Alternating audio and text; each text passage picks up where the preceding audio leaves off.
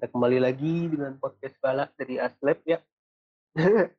nah, kali ini eh ya kali ini khusus uh, kita bikin episodenya untuk edisi week 14 ya. Mungkin kalau episode sebelumnya itu kita bikin uh, untuk kelas uh, PTI ya pengantar teknologi informasi yaitu di episode sebelumnya gue udah sempat jelasin tapi gue jelasin sedikit lagi di sini dan untuk matkul ini eh matkul kayak mau ngajar ya dan untuk segmen ini kita khususkan untuk mahasiswa semester 7 yang kita ampu itu di matkul cross platform, mobile cross platform. Jadi karena kita ngajar dua kelas tuh, PTI, pengantar teknologi informasi dan mobile cross platform ya, Ionic. Uh, jadi kita bikinnya sesinya terpisah ya supaya ya pertanyaan-pertanyaannya lebih spesifik lah, pembahasannya lebih pas lah dengan umurnya. iya tuh, belum cukup belum cukup umur repot entar pembicaranya nggak nyambung lagi kan? Ya gitulah kita tujuannya. Kayak ya jadi sesi ini kita khususkan untuk matkul cross platform. Sama seperti episode sebelumnya ya kali ini gue juga ditemani oleh James ya. Ya sapa dulu lah. Ya gimana Halo. James kabar James? Masih kuat ya James ya? Masih lah masa iya yeah. kuat? Ya soalnya kita kabarnya langsung bantai ya. Maju terus pantang mundur sampai tengah malam pun takut. Ya tenang aja gue pernah ke rekaman podcast sampai jam 2 subuh ya tahu-tahu ya. Wah anjir. Ngapain aja sampai jam 2 subuh? Iya itu yang episode pertama. Sampai dibikin dua part kan dipilah-pilah informasinya kan biar uh, informasi yang faedah aja lah ini masukin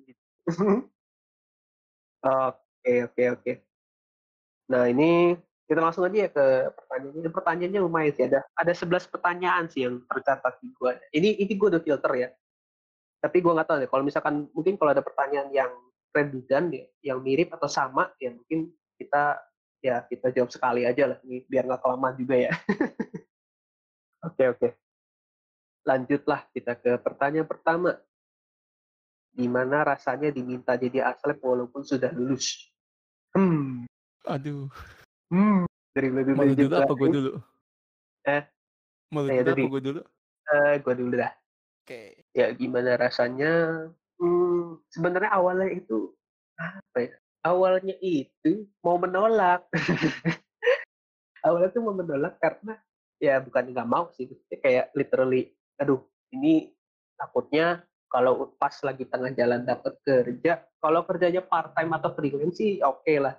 Tapi ini tuh full time gitu kan karena gue ngeplaynya full time jadi takut gak ke handle tapi untungnya kuliahnya kan kuliah online terus juga kerja juga nggak ngantor masih remote masih WFH work from home. Jadinya ya double job lah. Jadi programmer iya jadi asli iya. Ya kan ada kelas yang mungkin kalau ada kelas yang jam 3 jam satu gitu itu oke okay lah. Ini kan kebetulan kalau kelas ini ya kelas cross platform ini uh, kelasnya sore sih kebanyakan. Cuma ada satu kelas jam 10 pagi. Jadi bener-bener tuh gue pagi sampai sore itu gue coding. ya nggak selalu coding sih kayak ngurus kerjaan lah itu ngurus kerjaan apa segala macam. Terus jam 5 lanjut ngajar gitu kayak lagi suntuk-suntuknya gitu. harus online zoom anjir. Ya capek sih itu kayak lu udah bangun kayak udah bangun pagi terus kerja gitu ya. Uh, virtual meeting sprint planning kadang-kadang kalau lagi ada ini project ongoing gitu ya refactor codingan apa eh sore ini ngajar lagi. Nggak ngajar sih cuma ngomong di zoom aja sih. Iya bener cuma kayak buka zoom ya udah kalau ada yang nanya ya kita bahas kalau tidak ya ya sudah kita diam diam gitu ya. Ya gitulah. Capek tapi ya saya tahu gajinya akan double pada waktunya. ya dan mungkin pas berarti pas gaji akhir bulan ya mungkin nggak Desember mungkin Januari lah ya. Ya berarti pas Januari gaji saya turun double. Ketimpuk dua ketimpuk dua gaji jebret jebret. Wah langsung bisa beli laptop baru. Asik. ini gitu sih jawaban dari saya. Ada lagi nggak James? Eh kalau gue ya. Kalau tadi sorry gue sampai lupa pertanyaannya apa Ya gimana rasanya diminta jadi aslep walaupun sudah lulus? Ah, oke. Okay. Sedikit cerita. Gue tolak mentah-mentah dari awal. Gue tolak mentah-mentah. Ketika gue diminta mau jadi ASF, tolong dong jadi ASF, eee, enggak deh, enggak enggak makasih. Itu gue nggak ada nggak ada kata pembuka, nggak ada kata penutup, gue bilang, "Enggak, makasih." Hmm. Oke, udah lewat sehari, 2 hari, 3 hari. Terus tiba-tiba gue dapat kabar, "Eh" eee, "kamu yakin kamu mau jadi ASF? Ini agak eee, ini dosennya agak kasihan sih, masalahnya dia core core sendiri, ngajar ngajar mata kuliah sendiri, terus nggak ada ASLab-nya." Ya udah dong, karena gue baik, hati gue tergerak, ya udahlah, kasihan, gue bantuin ASLab, duh toh gue juga belum kerja kan. Ya udah, gue bantuin ASLab. Ya, cuma ya ya gitu, tengah jalan sama kayak Yehes, tiba-tiba dapat kerja. Dan ya, gue nggak mau cerita deh, agak menyedihkan sebenarnya ini. Cuma nggak apa-apa ya cuma gitu, jadi kerjanya double. Jadi ASLab iya, jadi kerja tambahan juga iya. Ya untungnya sih, untungnya yang kelas mobile ini bayaran sore. Jadi lebih ke nggak nggak ganggu kerjaan primary, gitu. Ya, untungnya sih sore, jadi tidak terlalu mengganggu pas jam kerja ya. Mhm. Ya beruntunglah. Dan untungnya online, jadi nggak nggak sampai bolak-balik kantor. Itu gue udah gue udah sampai mikirin loh. Waktu gue wawancara interview nih, gue udah udah takut nih, gue masih jadi aset sakit tahun lagi kan ya. Kayak pas interview tuh takutnya manajernya tuh ini kayak, waduh ntar kerjaan gimana gitu kan. Gue panik gitu. Untungnya gue dapat project manajernya santuy sih kayak oh ya udah nggak apa-apa nanti pas jam ngajar ya kalau misalkan kelasnya offline ya kampus aja kalau online ya ya udah online aja dulu gitu Asik. Untungnya wah gila untung santuy ya gue bilang ah gawat ini deh ya gitulah kisah-kisah kita oke langsung lanjut ke pertanyaan berikutnya ya waduh apa ini lebih enak jadi aslep PTI apa aslep mobile cross platform Terus lebih enak jadi aslab mobile Android atau aslab mobile cross platform? Itu jancuk ini pertanyaan. Aduh. ya ini gue dulu ya. Eh, Ah, halo iya dulu deh. apa gue dulu nih? Ini gue dulu deh. Ya udah, ya udah. Nggak ada yang enak sih sebenarnya. Jadi aslab nggak ada yang enak sih coy. Gimana ya? Ya lu mau aslab mau aslab yang mana pun ya apa ya kalau menurut gue sih lebih nggak lebih nggak enak ya ngurusin aslab yang mata kuliahnya tuh mata kuliah semester yang lebih muda gitu loh. maaf ya PTI ya maaf ya. Iya tapi ya maksudnya kayak mereka kan lebih belum tahu apa-apa, belum tahu ini itu gitu. Jadi harus effort lebih gitu loh. Kalau kayak anak semester 7 gitu kan ya, ya itu masih bisa lebih dilepas kan, lebih lebih apa? eh, ya kayak ya udahlah kayak istilahnya dalam tanda kutip lebih di masa bodohin gitu ya. Jadi lebih eh, ya gua tahu udah semester 7 ya udah lebih mandiri. Jadi konsult kalau konsult konsult gitu konsultasi atau minta tolong ya nggak terlalu se-effort yang mahasiswa baru sih. Itu kalau dari gua. Ada lagi nggak? Eh, kalau gue nih. Kalau gue lebih enak mana PT atau cross platform? Enggak dua-duanya. Oh, Ah. tidak dua-dua aja. Tidak dua-duanya, karena begini. Yang pertama, gue nggak ngerti web. Jujur aja, gue nggak ngerti web. Gue ngasih PTI, tapi dasar PTI gue ya sosok lah. Ya mungkin sama kayak kalian semua. Terus untuk cross platform, siapa sih yang pakai Yonik? Heran loh, masih aja dipertahanin. Kantor gua pakai Yonik loh. No, no, no, no. Itu kantor itu pengecualian itu. Ya, tapi ya ya balik lagi ke pasar sih. Lanjutkan. Iya sih. Oke, lanjut ke pertanyaan selanjutnya yang tadi. Enakan mana cross platform, cross platform atau Android? Gue akan jawab dengan sangat yakin enakan Android. Karena modulnya pasti. Dan masih ada yang pakai. Nggak kayak Yonik. Serius. Nah, itu, itu sih jawaban gue. Eh sorry, itu kalau dari si itu kalau dari sisi dari sisi gue ya. Tapi- kalau dari sisi dari sisi eh pengajaran ya, eh kalau dilihat dari sisi dilihat dari sisi umur, enakan sih sebenarnya yang yang yang agak belakang-belakang ya, yang kayak cross platform Android gitu-gitu Iya, karena semester ya semester tua ya. iya semester tua, semester tua. Ya sama kayak Yes jawabannya tadi kalau yang itu. Lebih bisa dilepas ya. Iya, ya kan ada ininya lah. Kalau yang mahasiswa lebih senior kan ya udahlah tanggung jawabnya udah tahu sendiri. Jadi paling lebih jadi ngebantunya kita lebih ngebantu yang lebih technical core-nya sih dibandingin kayak ini cara install gimana ya? Ini caranya gimana ya gitu. ya itu kalau semester ya kalau semester 7 masih begitu kayak ya itu kan lu ada dokumentasinya ya ya lu bisa ikutin ya kecuali kalau lu udah ikutin dokumentasinya ternyata eh, laptop lu nggak support atau nggak ya nggak compatible gitu ya. Nah itu baru udah kita bantu cari solusi alternatifnya gitu. Nah, ya harus terbiasa lah udah semester akhir masa kayak maba sih anjir lah. Gua tabuk loh satu-satu yang kayak begitu. iya anjir gua gue pernah sih nemu kayak gitu kayak aduh gitu dalam hati gue itu kalau kelas offline sih ya gue kayak eh lu lu jurusan mana sih gue segituin anjir aduh, aduh parah emang nah ini pert- pertanyaan yang berikutnya nyambung nih generally susahan mata kuliah Android apa cross platform Susahan mana? hmm, susahan cross platform atau Android Ya, susah. Ini gue jawab ya. Yoi, jawab aja. Oke, susahan mana? Susah tuh relatif. Gua kasih tahu aja susah tuh relatif. Kalau lu bisa, kalau lu kalau lu lebih bisa di web, di framework yang berbasis web, Ionic tuh gampang. Android Iya. susah. Betul. Tapi kalau lu, lebih prefer yang programming language yang udah yang udah tua kayak Java dibanding framework yang web, Android tuh gampang dibanding web. Kalau gue sendiri, aduh, Android tuh gampang menurut gue. Gue belajar bentar juga ngerti. Tapi kalau gue disuruh belajar kayak framework React, Ionic, gitu-gitu, lu kasih gue setahun aja, kayak gue baru ngerti itu.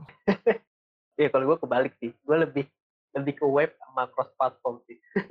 Oh, Ya kalau gue Android gitu, gue malah malah sebenarnya bisa sih. Gue kalau Android gitu apa, oke lah gue gue butuh waktu paling tiga hari seminggu gitu buat intens buat pelajarin gitu.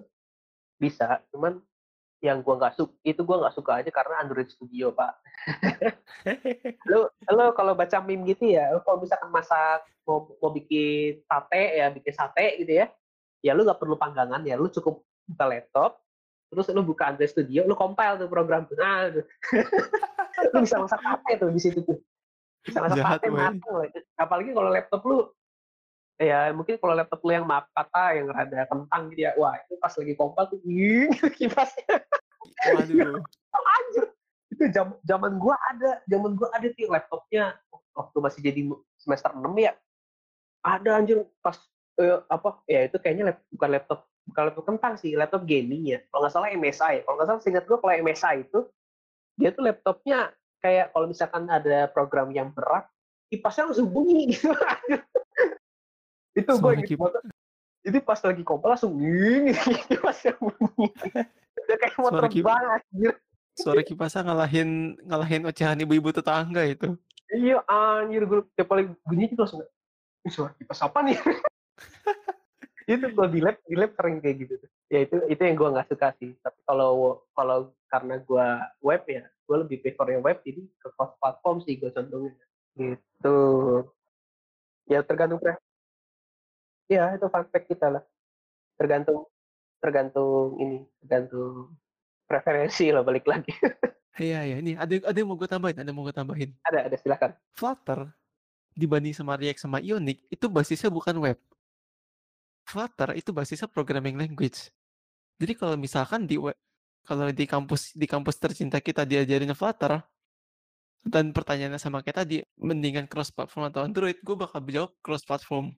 Oh jelas itu. Karena dia sekali Wah. coding langsung literally cross kan, cross platform. Iya, langsung. bisa compile di Android, bisa di Apple kan. Nah, iya. Ya tapi Dart-nya sih, Dart-nya itu yang susah. Karena lu harus belajar. Iya sintaksnya beda banget, nggak kayak kalau ya kalau cross platform yang kita sekarang kan Angular ya. Kayak kalau Angular mungkin udah kalau udah biasa web ya ya tinggal masalah. Oh, cara inputnya gini, oh fungsinya gini gitu doang. Iya. Tapi mungkin kalau cross platform sekarang ya, kalau kata gue bukan lebih ke mobile lah sih, itu lebih ke PWA kata gue, progressive web app. Makanya matkul ini menurut gue kurang cocok dipanggil sebagai cross platform sih. Gue pribadi lebih cocoknya ini matkul namanya PWA. gue setuju, gue setuju. ya, gue setuju ini PWA karena framework yang dipakai sekarang itu Ionic ya. Dalam hal ini Ionic ya entah Ionicnya Angular, React atau Vue itu gue lihat sih kebanyakan pakainya PWA. Jarang orang install jadi APK gitu ya tergantung kebutuhan sih. Karena di kantor gue pribadi itu lebih ke PWA kebanyakan. Kalau buat APK-nya gitu, ya mungkin untuk aplikasi tertentu yang memang klien mau, tapi kalau untuk eee, keseluruhan kebanyakan PWA.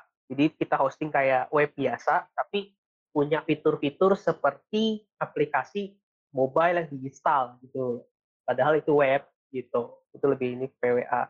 Nah, Ya tapi bisa sih kalau Flutter gitu, menurut gua, tapi harusnya itu dijadiin peminatan sih kata gue ya. Kalau seandainya di kampus kita itu ada peminatan mobile development, wih Pak, bisa aja tuh mobile development tuh, nah, peminta ya ini, tolong pihak kampus. Tolong di Anda di dicatat.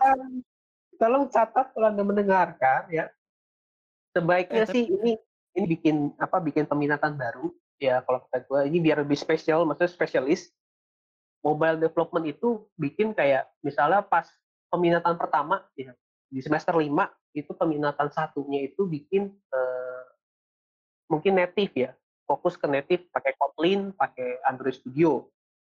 Di peminatan keduanya belajar cross platform, pakai Flutter. Peminatan ketiganya PWA. Nah, itu jadi dapat semua kan, PWA dapet, native dapet, cross platform juga dapet kan. Wah, itu mantap ada yang nggak dapet, ada yang nggak dapet native-nya iOS. Ah, oh dulu ada Jangan Jen, dulu dilupain, ada dulu ada. dulu ada dulu ada Dulu ada ada. Dulu ada heeh, bahkan peminatannya iOS sendiri. Cuman karena peminatnya sedikit dan iya sih James, karena setiap karena kan nggak semua orang punya Apple, nggak semua orang sultan ya. Jadi ya masa coding harus di VM terus kan, di virtual machine terus kan. Ini kan feel-nya kurang terasa kan. nggak enak. Ya peminatan iOS gitu ditiadakan jadinya. Padahal dulu ada. Itu bagus loh pa padahal. Bagus sih menurut gua, cuman ya karena privilege sih ya mungkin karena kan kebanyakan orang ya laptopnya Windows ya nggak semua orang punya Apple gitu dan yang punya Apple pun kan belum tentu minat ke situ Mhm. eh belum tentu minatnya ke situ ya kalau menurut gue sih lebih efektifnya ke situ ya semester limanya belajar tentang Android semester enamnya belajar tentang cross platform tapi pakai Flutter terus semester tujuhnya main ke PWA progressive web app. Wah itu dapat semua lah ininya ya temen iOS aja sih secara spesifiknya. Karena itu kalau buat belajar iOS menurut gua Apple. ya itu kalau buat belajar iOS menurut gua agak harus bayar ya agak harus bayar harga. Mhm. device-nya mahal kalau Android kan ya lu ngetes di HP pun ya maksudnya compile di HP colok gitu ya kan HP Android paling berapa sih? Sejuta dua juta kan? Ya kalau Apple lu kalau mau misalkan aduh laptopnya nggak kuat emulator nih. Ya lu kalau mau nyalok nyalok nyalok nyalok ke iPhone. Aja aduh iya cok. Ada itu waktu itu temen gue bikin bikin project Apple kan. Terus ternyata di Mac dia itu nggak nggak kuat RAM-nya buat emulator. Jadi nyalok ke iPhone lah sama-sama mahal anjir. Udah udah ngodingnya di Mac ya.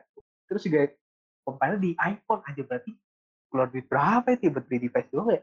Wah, bayang dah. ya gitulah ya. Iya. tolong pihak kampus tolong dengarkan catatan alumni. Tolong bila anda dengarkan ini. Tolong ya. Tolong catat dicatat. ini. tolong tolong.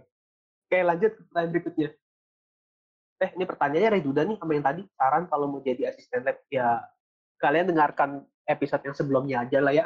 Itu itu lebih panjang lebar.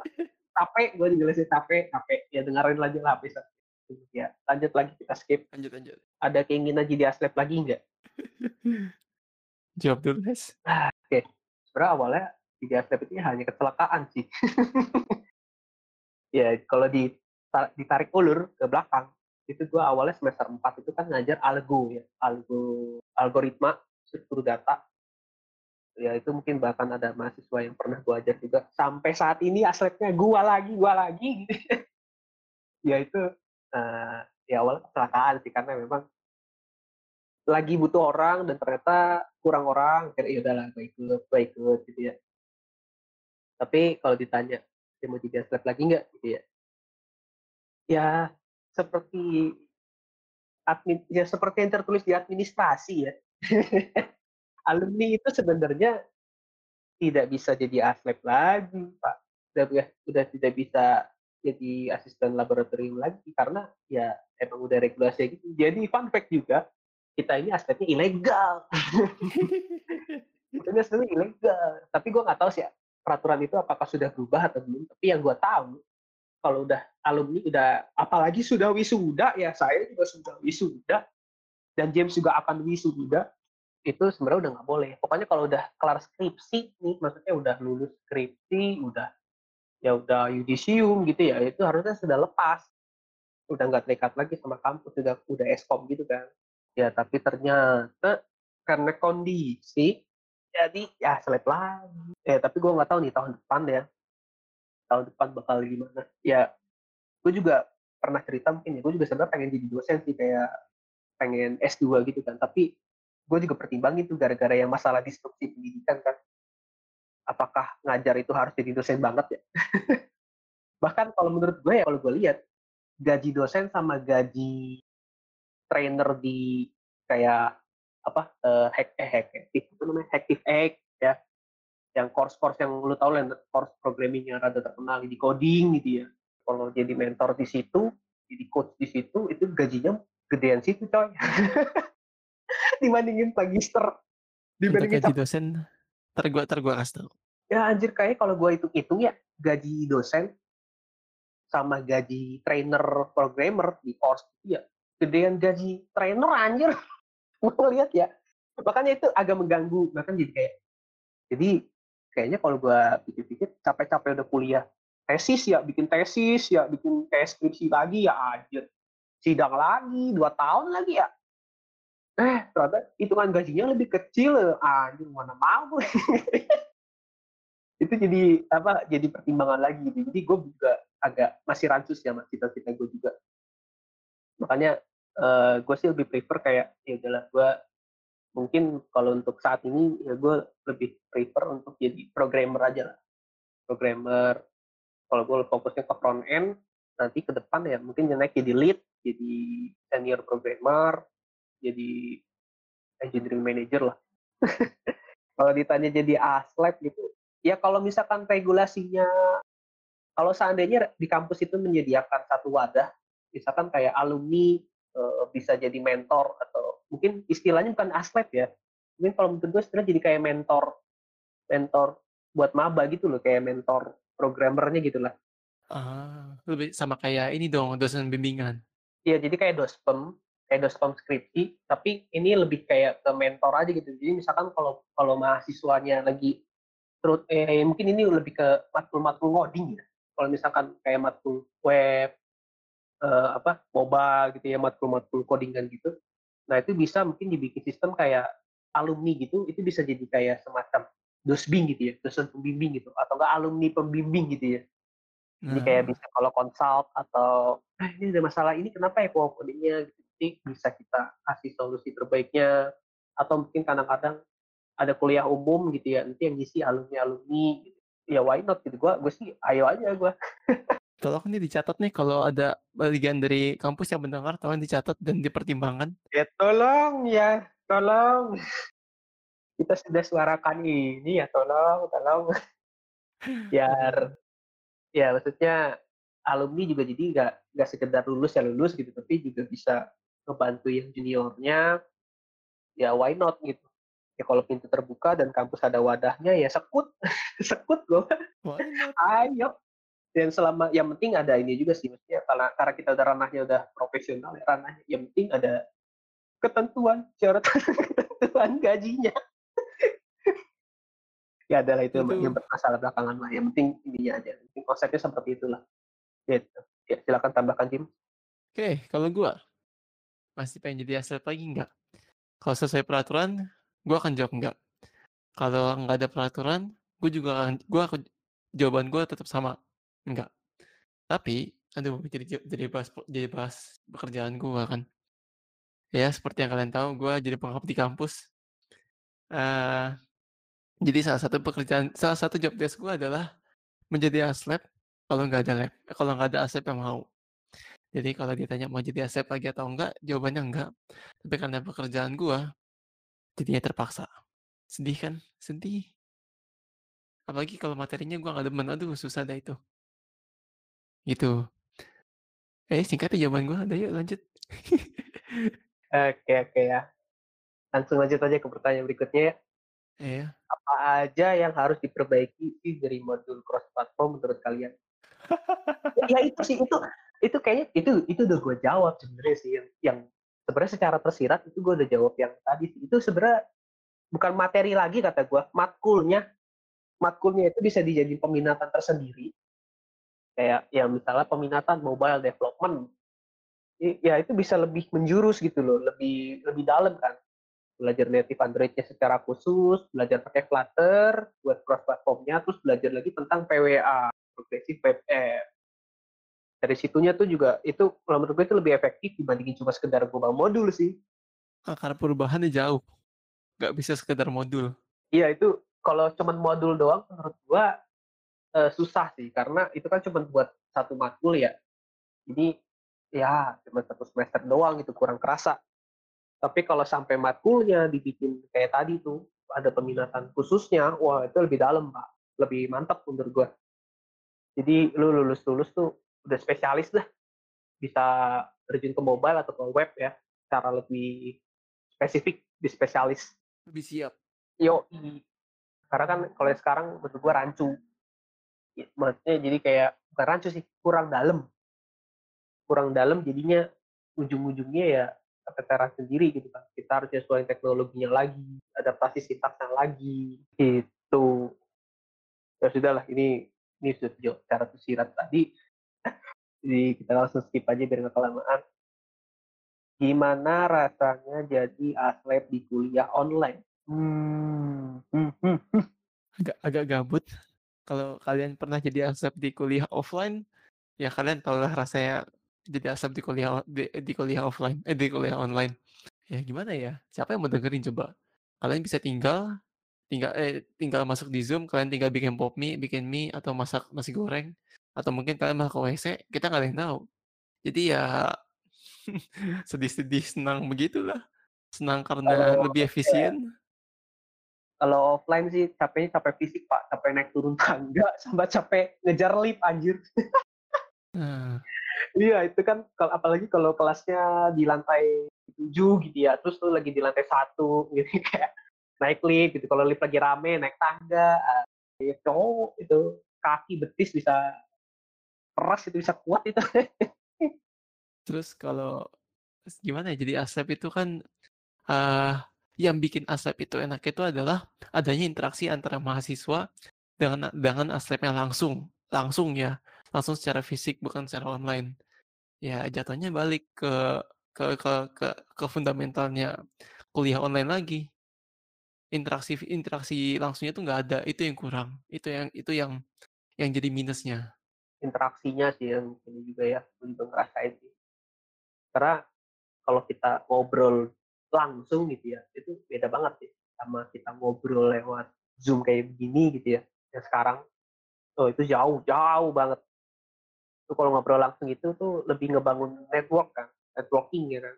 Eh, relationnya tuh, jadi pertemanan lu tuh lebih terjalin di situ dibanding hanya sekedar tatap muka lewat layar ya kurang gitu sosial rasa sosialnya tuh jadi kayak aduh gitu aduh something miss lah gitu makanya kuliah ya kuliah online itu capeknya bukan capek fisik sih. Karena kan kalau lu baru bangun nih ya udah lu nggak perlu mandi pun ya lu tinggal buka laptop nyalain internet. Masuk ke zoom ya udah tidur lagi gitu. Secara secara fisiknya sih ya fine gitu tapi capeknya tuh capek capek mental aja capek pikiran gitu kayak aduh anjir modul ini belum kelar ya. Aduh anjir yang ini materinya belum kelar aduh yang ini belum diupload aduh yang ini belum bikin ujian lagi ya apa soal ujian? Aduh capek capek ke situ sih capek ke mentally jadi kayak kerasa aduh kok kayak ngantuk apa gitu. Ini ngantuknya bukan ngantuk fisik ini ngantuknya kayak ngantuk ada gitu. Gue pengen matiin laptop dulu gitu kayak pengen menjauh dulu gitu. Ada hawa kantuk yang yang tidak bisa dijelaskan. Iya jadi ngantuknya bukan ngantuk kayak pengen tidur gitu tapi kan ngantuknya kayak ngantuk.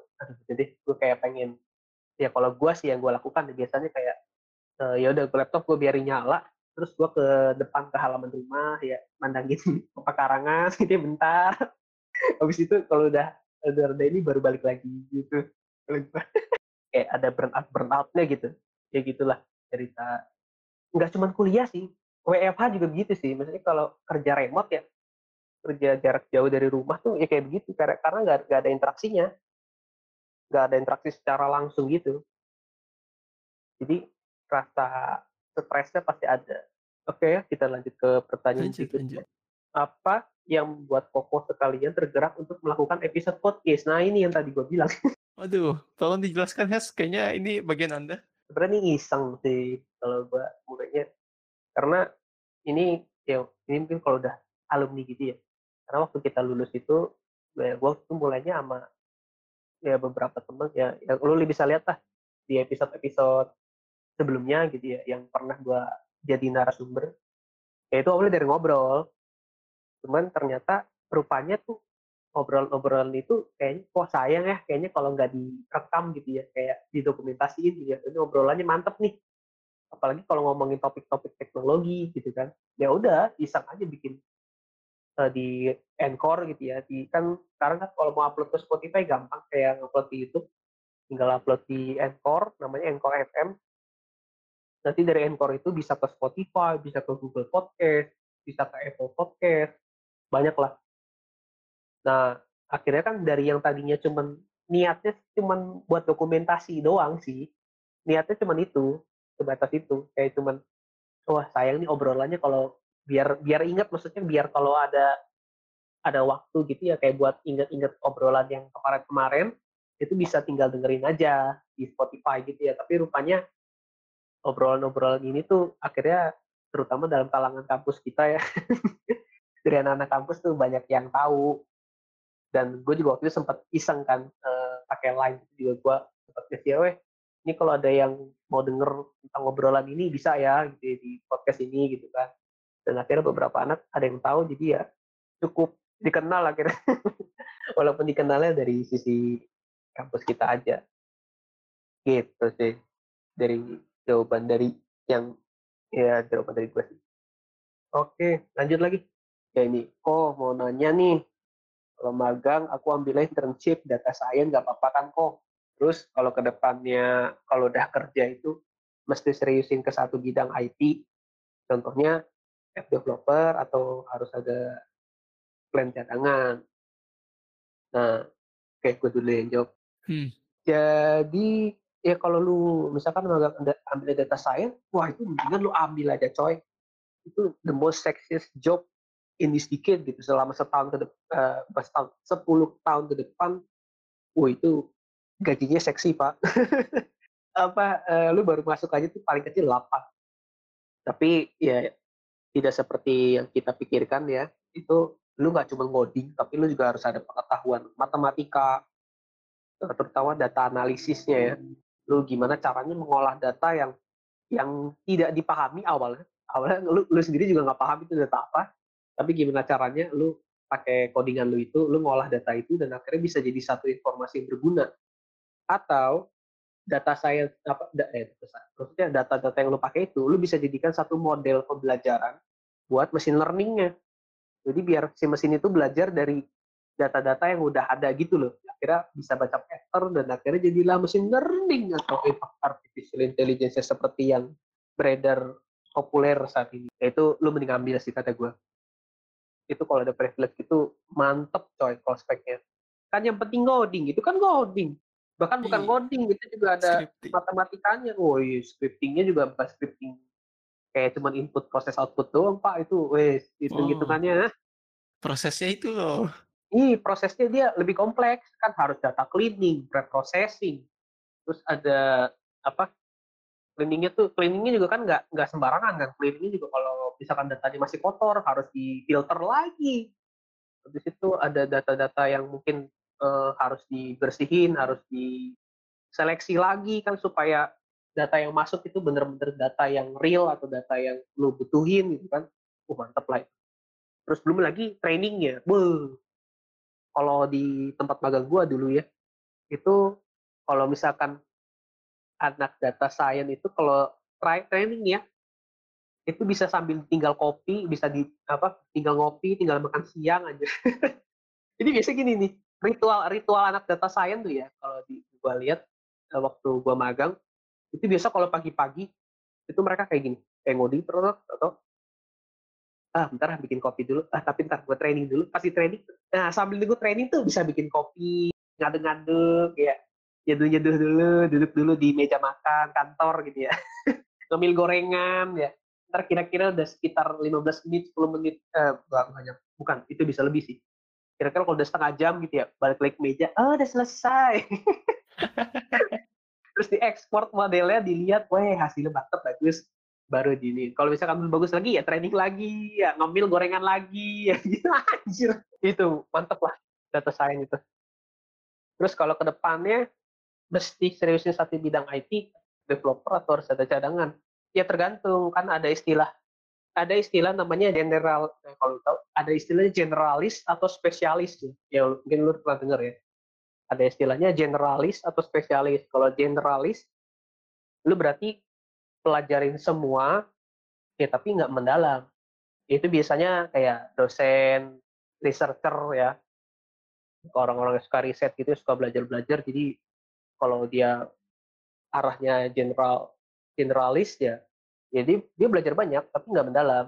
Tapi kalau lu mau jadi spesialis, ya fokus satu aja. Front end ya front end, back end ya back end, full stack ya kalau kuat ya full stack ya. gue sih nggak kuat full stack aja. Gue gue front end front end aja lah gitu kayak ya fokus aja gitu di satu bidang. Ya paling kalau back endnya ya basicnya aja lah. Kayak Node.js-nya API sederhana oke okay lah. Tapi kalau sampai kayak full stack itu semuanya sih wah muntah-muntah gue nggak kuat nggak kuat nggak kuat ininya gue nggak kuat konfig-konfig ya soalnya kan Iya. konfigurasinya nggak sembarangan kan? Ya itu sih itu tergantung lu nya juga lu mau jadi yang pelajarin semua tapi nggak mendalam atau lu mau pelajarin satu tapi mendalam sampai ke akar-akarnya. Gitu sih. Ya silakan James. Oke, kalau gua, iya sih. Data science ambil, kalau emang bisa ambil, ya udahlah. Eee, kayaknya itu itu juga bidang baru kan, jadi kayak belum banyak orang bisa, kalau dan kalau emang kalian bisa, ambil. Apalagi itu dibutuhin banget kan buat kayak marketplace marketplace gitu. Buat jadi data mereka, insight mereka mesti gimana, apa gimana gimana bisa bantu mereka ngambil keputusan. Nah, kalian mau jadi developer, kalian yakin? Kalau kalian nggak yakin jadi developer, mendingan mundur sekarang. Percayalah, perjalanan kalian akan sangat panjang. Tapi kalau kalian tetap mau di dunia IT, ya baik ya sama kayak Yes tadi, kan antara kalian mau profesional sebagai programmer, atau kalian ambil bidang ke pendidikan, larinya ke pendidikan. Entah kalian mau jadi dosen, entah kalian mau jadi trainer, entah mau kalian mau jadi guru, terserah kalian. Terserah kalian. Kalau emang kalian tetap pengen di bidang IT ya, itu pilihan kalian. Nah, gue mau ngomong dikit nih tentang full stack nih. Eee, mungkin dari dari be beberapa dari kalian ada yang tahu istilah microservice ya?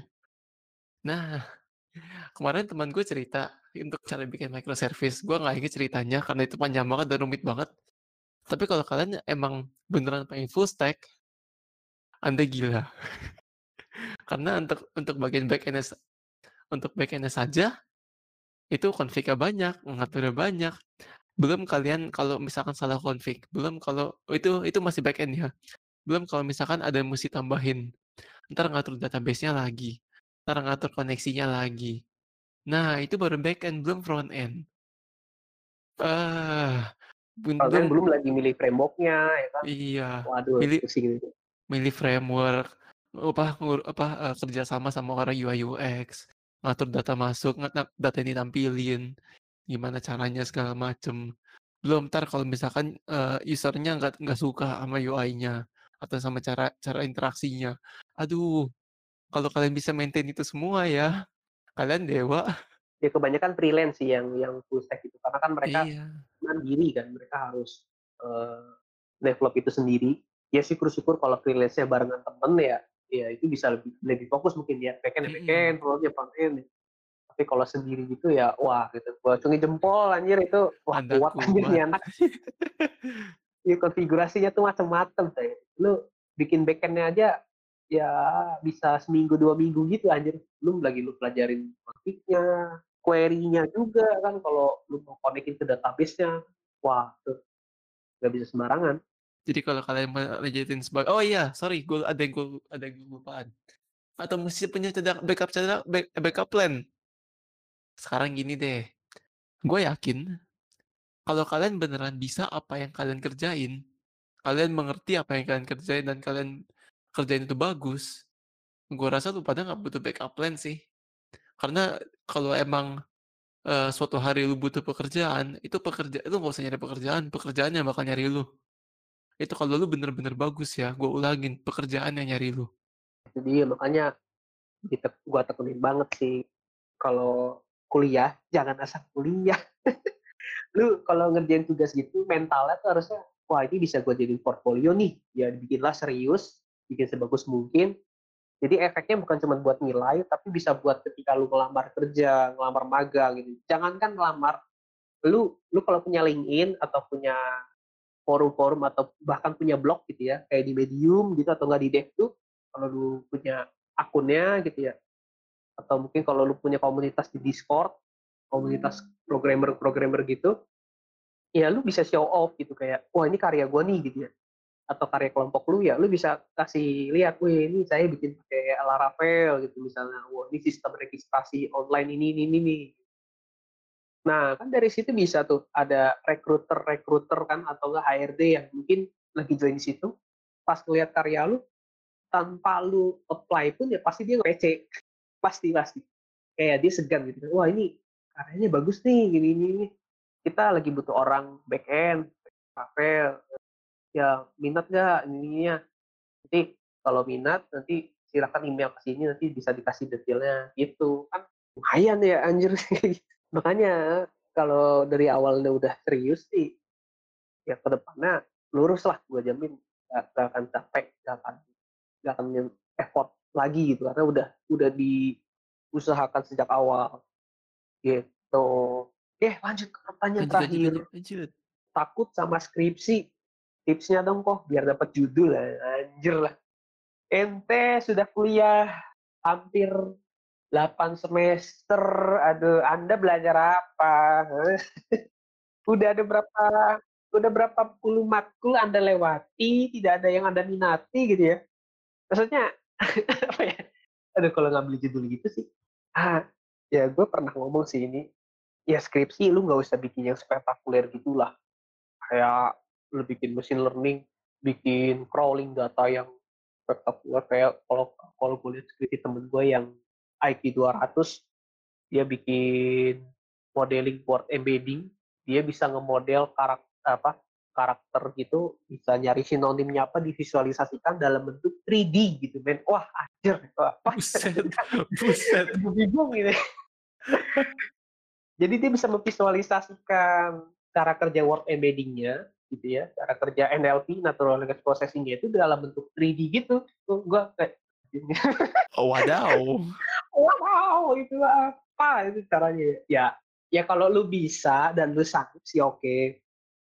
Tapi kalau menurut gua sih skripsi itu, lu nggak perlu nggak perlu se sespektakuler itu. Lu cukup dari ide receh aja. Kan gue pernah cerita, ada temen gua yang skripsinya tuh literally string matching. Ya memang tulisannya itu eh, apa untuk eh, user apa eh, klasifikasi user feedback ya kan. Tapi ujung-ujungnya eh bukan bukan klasifikasi user feedback, eh, typo correction, sorry, typo correction. Jadi dia bikin typo corrector sederhana. Jadi kayak lu tipe gitu ya. Nanti dia bisa ngeluarin kosakata yang sebenarnya yang enggak tipe. Nah, itu dia bikinnya kalau gue lihat codingannya, aslinya itu cuma string matching, Pak. Jadi dia dia cuma pakai ya library-nya dia cuma pakai buat ngefilter, cleaning gitu ya. Ya mungkin training-training sedikit gitu ya. Tapi kalau gue lihat, lah ini mah cuma kayak string matching sih. dan itu lulus dan bahkan topik dia itu sampai dijadiin apa sampai eh bukan topik nama dia nama dia itu dimasukin ke jurnal dosen. Yang kebetulan dosen itu dia juga lagi butuh resource untuk uh, typo correction di jurnal dia gitu. Nah, kan lumayan ya dapat honor dapat honor apa dapat honor jurnal ya eh, asal lu tahu ya. Jurnal gitu ya sekali sekali naik ya sekali di ACC sama pihak eh, jurnal ya itu bisa berapa ya? Waktu itu kayak gue pernah cerita deh bisa dapat 4 sampai 6 juta gitu. Satu jurnal ya satu paper satu paper. Jadi kalau paper itu dipublish di ACC sama jurnalnya itu bisa dapat honor 4 sampai 6 juta lah kisaran segitu. Gila kan? Kayak ketiban duit gitu kayak abis kelar skripsi itu langsung dapat duit gitu wah nggak semua ya begitu ya mohon diingat nggak semua ya begitu. tapi ya tapi tidak semua seperti itu ya. Kan tergantung jurnalnya juga ya ya. Kalau ada jurnal yang ngasih duitnya kecil ya ya tapi kalau ada jurnalnya sekali kita dapetnya gede kan ya lumayan. Tapi perlu dicatat ya itu itu dibagi tiga dibagi sama penulisnya lah. Nggak mungkin 6 juta diambil sendiri. Nggak mungkin. Dibagi-bagi sama yang kontribusi lah. Ya gitulah ceritanya. Ada lagi nggak tambahan dari James? Oh ada. Tentu saja. Gue bingung nih judul skripsi mau gimana oke gue cerita. Gue sama kayak lu pada mohon maaf nih ya Hes gue sama kayak lu pada gue sampai semester 6 gue nggak tahu skripsi gue mau bikin apa. Seriusan gue bingung. Sampai suatu hari ketika gue lagi bimbingan akademik dosen pembimbing gue bilang gini saya ada ada topik skripsi nih kalau kalian tertarik ada A B sama C. Kalau kalian tertarik kalian bisa ngomong ke saya. Oke. Dari situ gue dari situ gue ngomong ke dosen gue pak saya tertarik nih mau bikin ini. Kira-kira uh, apa yang mesti saya apa uh, saya mesti gimana? Nah dari situ Hmm. baru deh komunikasi sama dosen. Dari situ juga udah langsung dapat dosen pembimbingnya siapa. Kalau nah jadi ceritanya adalah kalau kalian nggak tahu mau bikin skripsi tentang apa kalian coba tanya ke dosen. Kalian coba uh, pilihan pertama adalah kalian coba tanya ke dosen pak bu ada nggak sih ada, uh, bapak atau ibu ada topik skripsi yang bisa yang belum yang belum kebikin nggak atau yang bisa saya atau yang bisa saya ajuin nggak jadi biar bimbingannya sekalian sama mereka. Atau pilihan kedua kalian ini gua nggak tahu nih uh, sistematisnya gimana kalian bisa minta ke perusahaan tempat magang kalian. Ada nggak yang project yang bisa dijadiin uh, topik skripsi?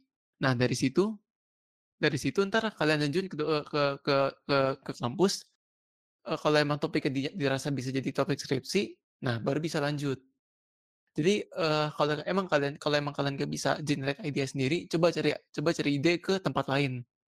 Itu saran gue karena gue sendiri juga dapat ide dari dosen pembimbing gue sorry dosen bimbingan akademik. Oh iya. Gue juga sama. Iya gue juga sama. Waktu itu gue lagi di lab mobile kan lagi nongkrong nongkrong ya gue juga nongkrongnya pas menjelang akhir gitu ya gue biasa nongkrongnya tuh di lab mobile kan kayak ya udah ada fasilitas kampus udah bayar mahal-mahal ya tidak dimanfaatkan ya, ya Iya. walaupun lu nggak manfaatkan untuk belajar ya setidaknya buat nongkrong lah gitu ya iya Jadi kalau lagi tunggu kelas atau lagi numpang makan, ya di situ aja gitu ya kayak ya udahlah.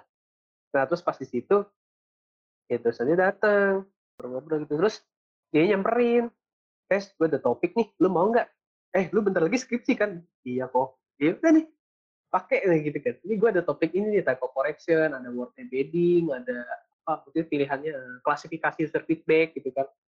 Jadi kayak ada riset-riset gitulah kan dia mau ya udah gua ambil oh, boleh nih kok ada pakein topik ini aja dah makanya kalau kuliah juga sebisa mungkin jaga hubungan sama dosen sih eh gua gua tambahin jaga hubungan sama dosen tapi jangan ngejilat dosen itu beda itu beda udah beda konteks. Oke. Ya jadi jaga hubungan sama dosen kayak sering-sering ngobrol diskusi gitu. Ya kalau nongkrong nongkrong nongkrong bareng gitu kayak di kampus kan biasa tuh kalau biasa kalau di lab AI tuh gue sering tuh di lab AI yang jaga lab AI-nya tuh yang penunggu lab AI-nya tuh sering banget kayak ngajak-ngajak hei makan siang ya? Ayo gitu. Hei yuk makan ya makan nah kadang-kadang dari situ idenya gitu. Waktu itu gue padahal gue bukan anak bimbingan dia skripsi tapi sering banget kan diajak karena waktu ngerjain skripsi gue sering nongkrongnya di situ kan bareng teman-teman gue juga rame-rame. Ya jadi ya udahlah kita nongkrong aja gitu tiap hampir tiap hari sih. Hampir tiap hari anjir ke makan gitu apa ya mungkin beberapa ada yang merokok atau gimana gitu kan sambil kan tapi ya biasa kalau kita paling ya sama makan ini mie ayam gitu ya atau makan apa ngopi gitu ya, sekedar ini aja kan nongkrong-nongkrong ngobrol-ngobrol. Nanti biasanya suka ada ide kayak oh iya ya bisa juga ya ternyata pakai ini ya gitu. Ya pas balik lagi ke lab ya ngodingnya ada aja gitu inspirasi. Gitu sih. Sering-sering gini loh kalau kalau buat nyari judul gitu ya, ya lu sering-sering interaksi sama orang juga sih, karena lu kalau interaksi sama orang itu ngobrol-ngobrol biasa suka ke-trigger tuh, kayak ada ide baru, ada inspirasi baru. Makanya jangan jadi ansos. Anda kuliah jangan cuma kuliah pulang, kuliah pulang Anda. Jangan ngewibu terus eh, Anda wibu eh. Jangan Anda itu yang wibu terus. Ya nggak apa-apa sih, maksudnya nonton anime gitu apa ya, gue juga tiap hari sering sih maksudnya nonton gitu. Cuman, eee, maksudnya jangan sampai lu jadi ansos gitu sendiri anjir. Lu lu aneh banget anjir jadi orang gitu ya, nggak apa-apa sih. Ngedit gitu apa ngewibu gitu ya, sosialisasi lah, ngobrol-ngobrol lah. Ya manusia kan makhluk sosial ya. Anda Anda bukan manusia berarti kalau Anda kalau Anda tidak berinteraksi gitu, Anda bukan manusia. Kemanusiaan Anda dipertanyakan itu. Iya, kemanusiaan Anda di mana itu letaknya. Itu list gua sudah habis ya. Iya. Ya sebenarnya ada sih beberapa pertanyaan lagi sih, eee, ya pertanyaannya unfaedah jadi mungkin kayaknya sekali jawab bisa gitu. Ini ada lagi yang ada yang nanya gini, "Kapan-kapan adain turni Valorant dong atau OSU gitu pas libur akhir tahun," gitu ya. Oh, gue mau gue mau address nih yang Turni sekalian deh. Ya, kalau ya gue mau address yang Turni. Ya yuk. Oke, gue minta maaf ya. Gue pada pengennya sebelum UTS sama sama sebelum UAS. Tapi malah nggak jadi karena peminatnya gue lihat-lihat banyak sih sebenarnya. Cuma kayak gue agak bingung karena satu tim itu lima orang dan ya gue lihat per kelas tuh nggak mampu, nggak bukan nggak Ya jumlahnya segini doang gitu kan. Oh ini terakhir nih sebelum kelar. Jelasin sistem penilaian dari Koko selama ujian dong. Pernah diracun nggak sama oknum gitu biar nilainya gede? Suka dukanya gimana? Ini kelas mobile. Ini mau, mau lu jawab atau gue jawab? Ya, gue dulu deh. Ya, intinya kalau tugas. Ini kita reveal. Ini sengaja kita reveal di akhir supaya Anda mengerjakan tugas. ya. Jadi kalau sama kita itu ya, yang penting Anda submit, Anda sudah dapat nilai maksimal. Jadi kalau Anda mengumpulkan 14 week full tugas Anda, itu berarti ya cepet di tangan lah untuk naik tugas. Nah, benar sekali. kita baru review minggu ini supaya serius ngerjainnya biar biar submit semua. Aduh. Ya gitu dong. Ya kalau ujian, ya kalau ujian baru kita ngikutin matrix. jadi jadi kalau dibilang kita ngecek gitu ya, maksudnya uh, sering ngecek gitu nggak? Kita tuh ngeceknya cuma pas UTS, pas UAS. Ya udah, itu aja. Udah selesai. Tugas kita ya udah. Lepas tangan. Kalau tugas kita asumsikan ya kalian selesai, yang penting kalian submit, ya minimal submit link GitHub aja ya, ya itu udah udah bagus lah. Ah itu udah tertolong nilai Anda. Iya. tertolong nilai Anda. Capek pak, cekin 14 week dari berapa ratus mahasiswa, capek anjir. Apalagi kalau npm install, npm install, aduh. aduh. Berapa FUP ini home habis anjir gara-gara gitu gue ya terus kalau pernah diracun nggak sama itu? Uh, mungkin uh, kalau diracun gitu enggak sih tapi kalau kayak oh aduh maaf ya kok saya bikinnya kayak begini bisa nggak nilainya digedein? Bisa nggak ya saya dibusin atau enggak ada nggak uh, tugas mengganti gitu? Kak ya gimana ya? Karena sistem di kuliah itu ya apalagi kalau ya kalau udah mahasiswa akhir gini ya ya ya lu harus harusnya lu bisa ngantisipasi kalau misalkan kayak lu lupa submit atau gimana ya itu tanggung jawab lu gitu. Gue juga bingung mau nolongnya gimana karena kan apalagi kalau tes atau uas ya kan yang dianggap itu yang udah submit kan yang submit di slot e-learning ya karena kita pakai sistem e-learning. Ya kalau kalau di e-learningnya aja nggak submit ya gimana kita mau nilai gitu jadi kalaupun dikasih tugas pengganti dikasih tugas apa istilahnya kayak remedial gitu ya ya kan disubmitnya nggak lewat e-learning ya dari pihak eh, administrasi kampusnya ya tetap dianggap nol karena dia dia nggak submit gitu. Eh, gue juga nggak tahu cara nol gimana. Jadi sebaiknya ya bertanggung jawab lah terhadap diri sendiri lah kalau kayak gitu. Ya itu dari gue sih. Eh, lu ada tambahan nggak? Oke, okay, kalau gue, wah penilaian ya nih dari tugas deh. Gue gue gue gue gue buka gue buka gue buka lebar-lebar nih. Tugas kumpul 100, telat 80, gak kumpul 0. Selesai. UTS sama UAS, gue ngikutin rubrik. Waktu zaman kita tuh kan sempet ya kalau nggak salah matkul apa yang nggak dosen oh, nggak ada aslep oh mobile mobile zaman mobile kita dua. mobile satu mau mobile dua malah Oh iya iya iya. itu nggak ada nggak ada dosen kan eh nggak ada dosen nggak ada aslep sorry nggak ada aslep kan jadi dosen full tuh yang pegang kan dari teori labnya nah waktu ngecek tugas itu banyak sih yang bukan ngecek tugas loh UTS uasnya itu banyak yang hidup jadi rupanya dia pakai plagiarism checker gitu, kayak dia ngupload semua file codingannya. Nah terus nanti dia nge-compare. Nanti eh, mana yang mirip tuh berapa persen itu langsung kelihatan. Oh itu ada sih tapi kayaknya kayaknya berbayar di situ tuh kalau kayak gitu. kayak pakai ternipin gitu. Oh itu wah yang keciduk banyak pak. Wah itu gue diceritain anjir sampai ada yang diancam gitu kan kamu ngapain terusin lagi udah kamu keluar aja gitu waktu ngerjain assessment kan. Iya ada yang ngerjain assessment ngerjain assessment gitu. Ternyata dia dijokin sama temennya. Nah dosennya tahu kan. Disamperin ke mejanya. Kamu ngapain? Kamu- main-main sama saya? Gitu. Oh ada lah dosennya. Ya lu tahu dosennya kalau itu Iya. sekarang sih udah kayaknya sekarang udah resign sih. Itu apa? Itu sampai bilang ini kamu udah kamu keluar lu nggak usah lanjut lagi main-main kamu sama saya gitu ya. Jadi rupanya tuh asesmennya aja itu sampai dijokin sama temennya loh coy. Jadi dia tuh cuma hadir di kelas itu kayak cuma pura-pura. Jadi rupanya asesmennya itu dikumpul sama temennya gitu lewat lewat PC temennya di di ruangan lain. Ya kan waktu itu asesmennya kan pakai notepad terus graphic e-learning kan. Jadi bisa lewat mana aja uploadnya. Masih hidup coy.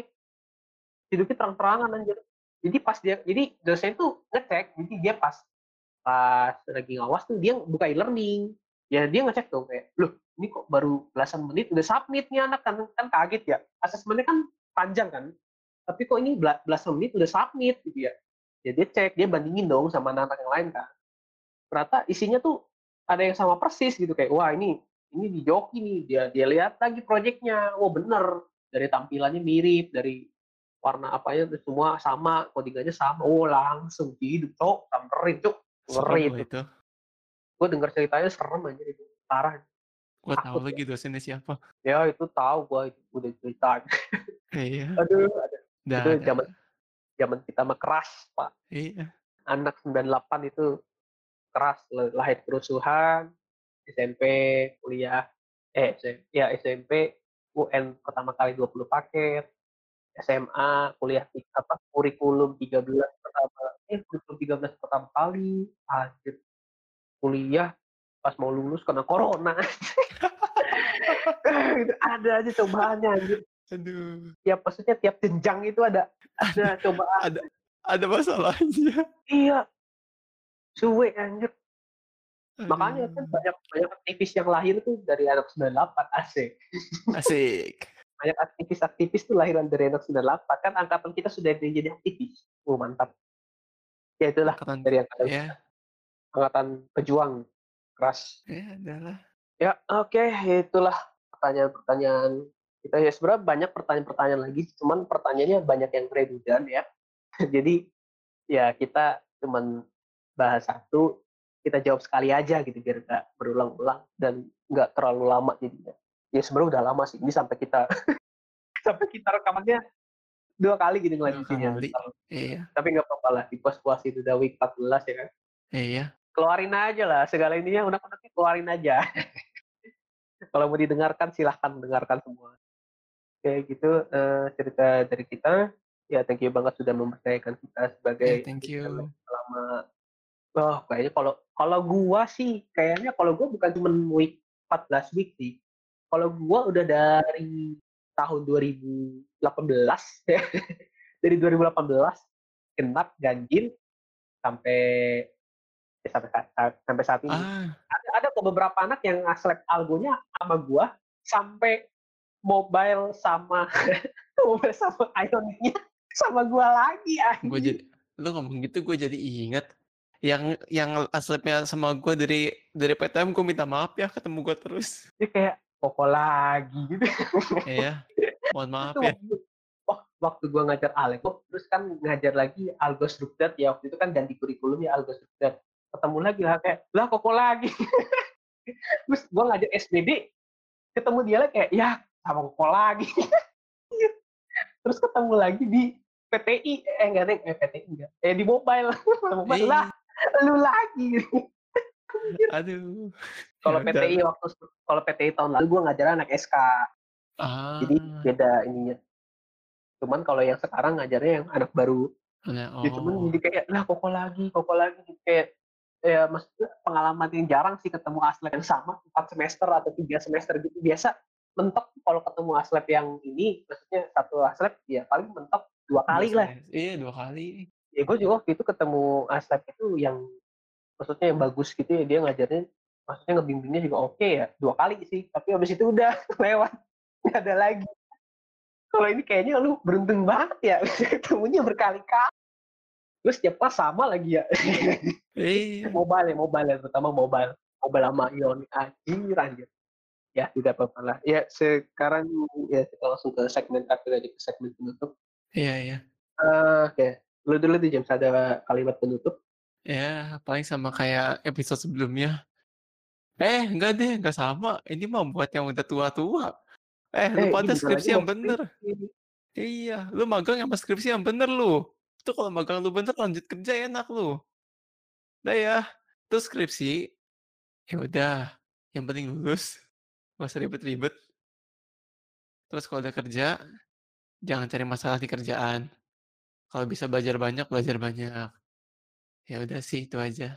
Ya itu, gua gua gua kurang lebih sama si James ya. Ya lu kalau magang ya apa pun itulah, lu inilah jaga jaga attitude lah paling penting. Skill skill itu nomor sekian sebenarnya, tapi yang paling penting attitude sih. Kalau lu kayak apa, respect sama orang, lu, eee, tenggang rasa lah sama orang lain gitu ya, lu sopan gitu, atasan lu, rekan Segan. kerja lu. Iya, lu se lu se pasti diseganin lah sama kantor lu, company lu. Ya itu efeknya jangka panjang juga. Mungkin ketika lu tahun depan, ketika lu mau lanjut lagi, atau sekarang setelah selesai magang lanjut part-time lagi gitu ya, it's okay, nggak masalah. Tapi yang paling penting skripsinya jangan sampai ketinggalan. Iya. Banyak temen-temen gue tuh yang oke lah, mungkin gaji part-time-nya bahkan sekarang mungkin udah bukan part-time lagi, tapi udah full-time, gajinya udah belasan gitu ya. Ada satu temen gue, tapi skripsinya nggak kelar-kelar. Anjir. Terus sampai dia mempertimbangkan, "Apa gue langsung cabut aja ya?" Ya tapi sayang sih tinggal skripsi doang gitu loh. Nanggung. Nanggung gitu ya, itu sangat disayangkan aja gitu, kayak lu lu sudah lu kan udah memulai ya, lu kan udah memulai kuliah, ya kelarin lah. Lu harus me menyelesaikan apa yang lu sudah mulai. Ya lu udah mutusin kuliah kan dari semester 1 sampai sekarang lu nggak kerasa udah semester 7, hampir semester 8, atau bahkan ketika lu skripsinya tahun ini, semester ini ya baguslah lu jadi Januari ya lu udah sidang, udah lulus lah gitu, tinggal lanjut kerja aja. 3,5 tahun, ya udah silahkan nggak apa-apa. Lu la lanjutkan aja lah. Dan buat yang mungkin lulusnya agak belakangan, ketika lu ngelihat temen-temen lu yang lulusnya 3,5 tahun, it's okay, itu ya udah itu mereka kalau lulus cepet gitu ya, itu emang udah jalan mereka kayak ya itu mereka sanggup gitu, kalau lu gimana? Gue juga kayak gitu sih ngalamin, kayak, "Anjir lulus 3,5 tahun bisa ya dia ya?" Gitu ya. Ya ya kalau dipikir-pikir ya itu dia gitu, dia sampai apa, behind the scenes-nya kan, "Weh Pak, sampai nggak tidur Pak." Sampai nggak apa, main apa gimana gitu dia korbanin kan ya. Lu sanggup nggak gitu, ya udahlah apa-apa, yang penting masih on the track aja. Dan yang penting lulus tepat waktu, ya lu bisa wisuda, ya hopefully lu wisudanya udah offline ya. Hopefully sih lu tahun depan wisuda wisuda entah batch 1 entah batch 2 ya wisudanya udah mulai offline walaupun dengan protokol kesehatan, ya walaupun dengan segala protokol dari pemerintah lah, ya walaupun dengan vaksinasi ya kan. Ya tapi tetap harus jagalah, jaga-jaga supaya jangan ada wabah lagi atau gimana ya. That's it dari gua. Bentar ada yang mau gue tambahin. Mhm. Yang kerjanya ketemu gue selamat ya. Kayaknya kayaknya kalian gak lepas dari gue. Ada Yang ada kerja beberapa sama lu ada beberapa anak yang kerja bareng gue. Magang sih. freelance ya? Enggak enggak, mereka, eee, mereka magang di perusahaan, terus tiba-tiba gue masuk ke perusahaan itu. Dan lu setim sama mereka? Iya. Mantap pagi. Ya, gue juga sih. Gue juga sih ada beberapa ada beberapa anak magang. Ya jadi ada beberapa anak magang itu, ya itu anak 17 coy. Dan gue Iya. baru tahu pas pas lagi ngerjain project-nya, gue lihat pakai Slack kan, pakai Slack. Gue lihat di ininya kan, di grup Slack, lah ada dia gitu. Terus dia satu tim sama gue satu project. gue ceng-cengin gue. Iya gue gue iniin, gue ajak ngobrol lagi. Wah ini caranya gimana wah? Kata gue dia yang nanya gue kadang-kadang kayak ya saling aja lah, gak apa-apa. Ya selamat. Anda sudah memasuki dunia kerja nanti. Iya. Mantap, keras keras. Oke, Dan gitu aja dari kita. Wow, sudah hampir tengah malam pak. Iya. Ya mantap mantap. Bisa bisa ganti hari kita kalau kayak gini kita Ya rekaman. buset. Ya Nah, Bapak nah, nah. 14, 14. Iya. Ini mungkin ini mungkin akan jadi pembicaraan yang panjang tapi ya setidaknya inilah klarifikasi dari kita selama ini. Ya ini keluh kesah kita selama ini ya bahkan udah lulus masih aja ditarik-tarik sama kampus gitu ya. Ya ya inilah cerita gitu ya. Ya kalau lu mau lebih lengkap lu bisa dengerin episode yang sebelumnya tuh tapi ya itu buat PTI sih. Cuman nggak apa-apa lu dengerin aja. kalau lu mau denger lebih lengkap curhatan-curhatan kita. Ini ini episode terpanjang kita ini. Asik. Ini episode episode yang paling panjang di sini. Jadi ya silahkan dinikmati lah. Lo kalau mau dengerin juga ya mungkin mungkin bisa lah lo dari perjalanan dari Bogor, misalkan dari Bogor sampai sampai Jakarta ya itu bisa lah. lu bisa dengerin. Misalkan lu dari Bogor, lu start podcast ini sampai Jakarta, ya baru selesai gitu bisa bisa sepanjang perjalanan lu ditemani sama podcast ini gitu. Oke, sekian dari eh, kita tanpa berlama-lama ya kita akhiri saja. Oh, Yo. sebelum diakhiri, ya jadi podcast ini tuh sekarang udah support Saweria. Jadi kalau ada yang mau support dana, ya bisa lah support di sini supaya ke depan bisa konten-kontennya lebih berkualitas daripada ini ya. tolong ya, tolong ya. ya, Ada yang memeras. ya itu aja eh, tentang intermezzo dan pemberitahuan. Oke, thank you, thank you, thank you. Ya, thank you, thank you.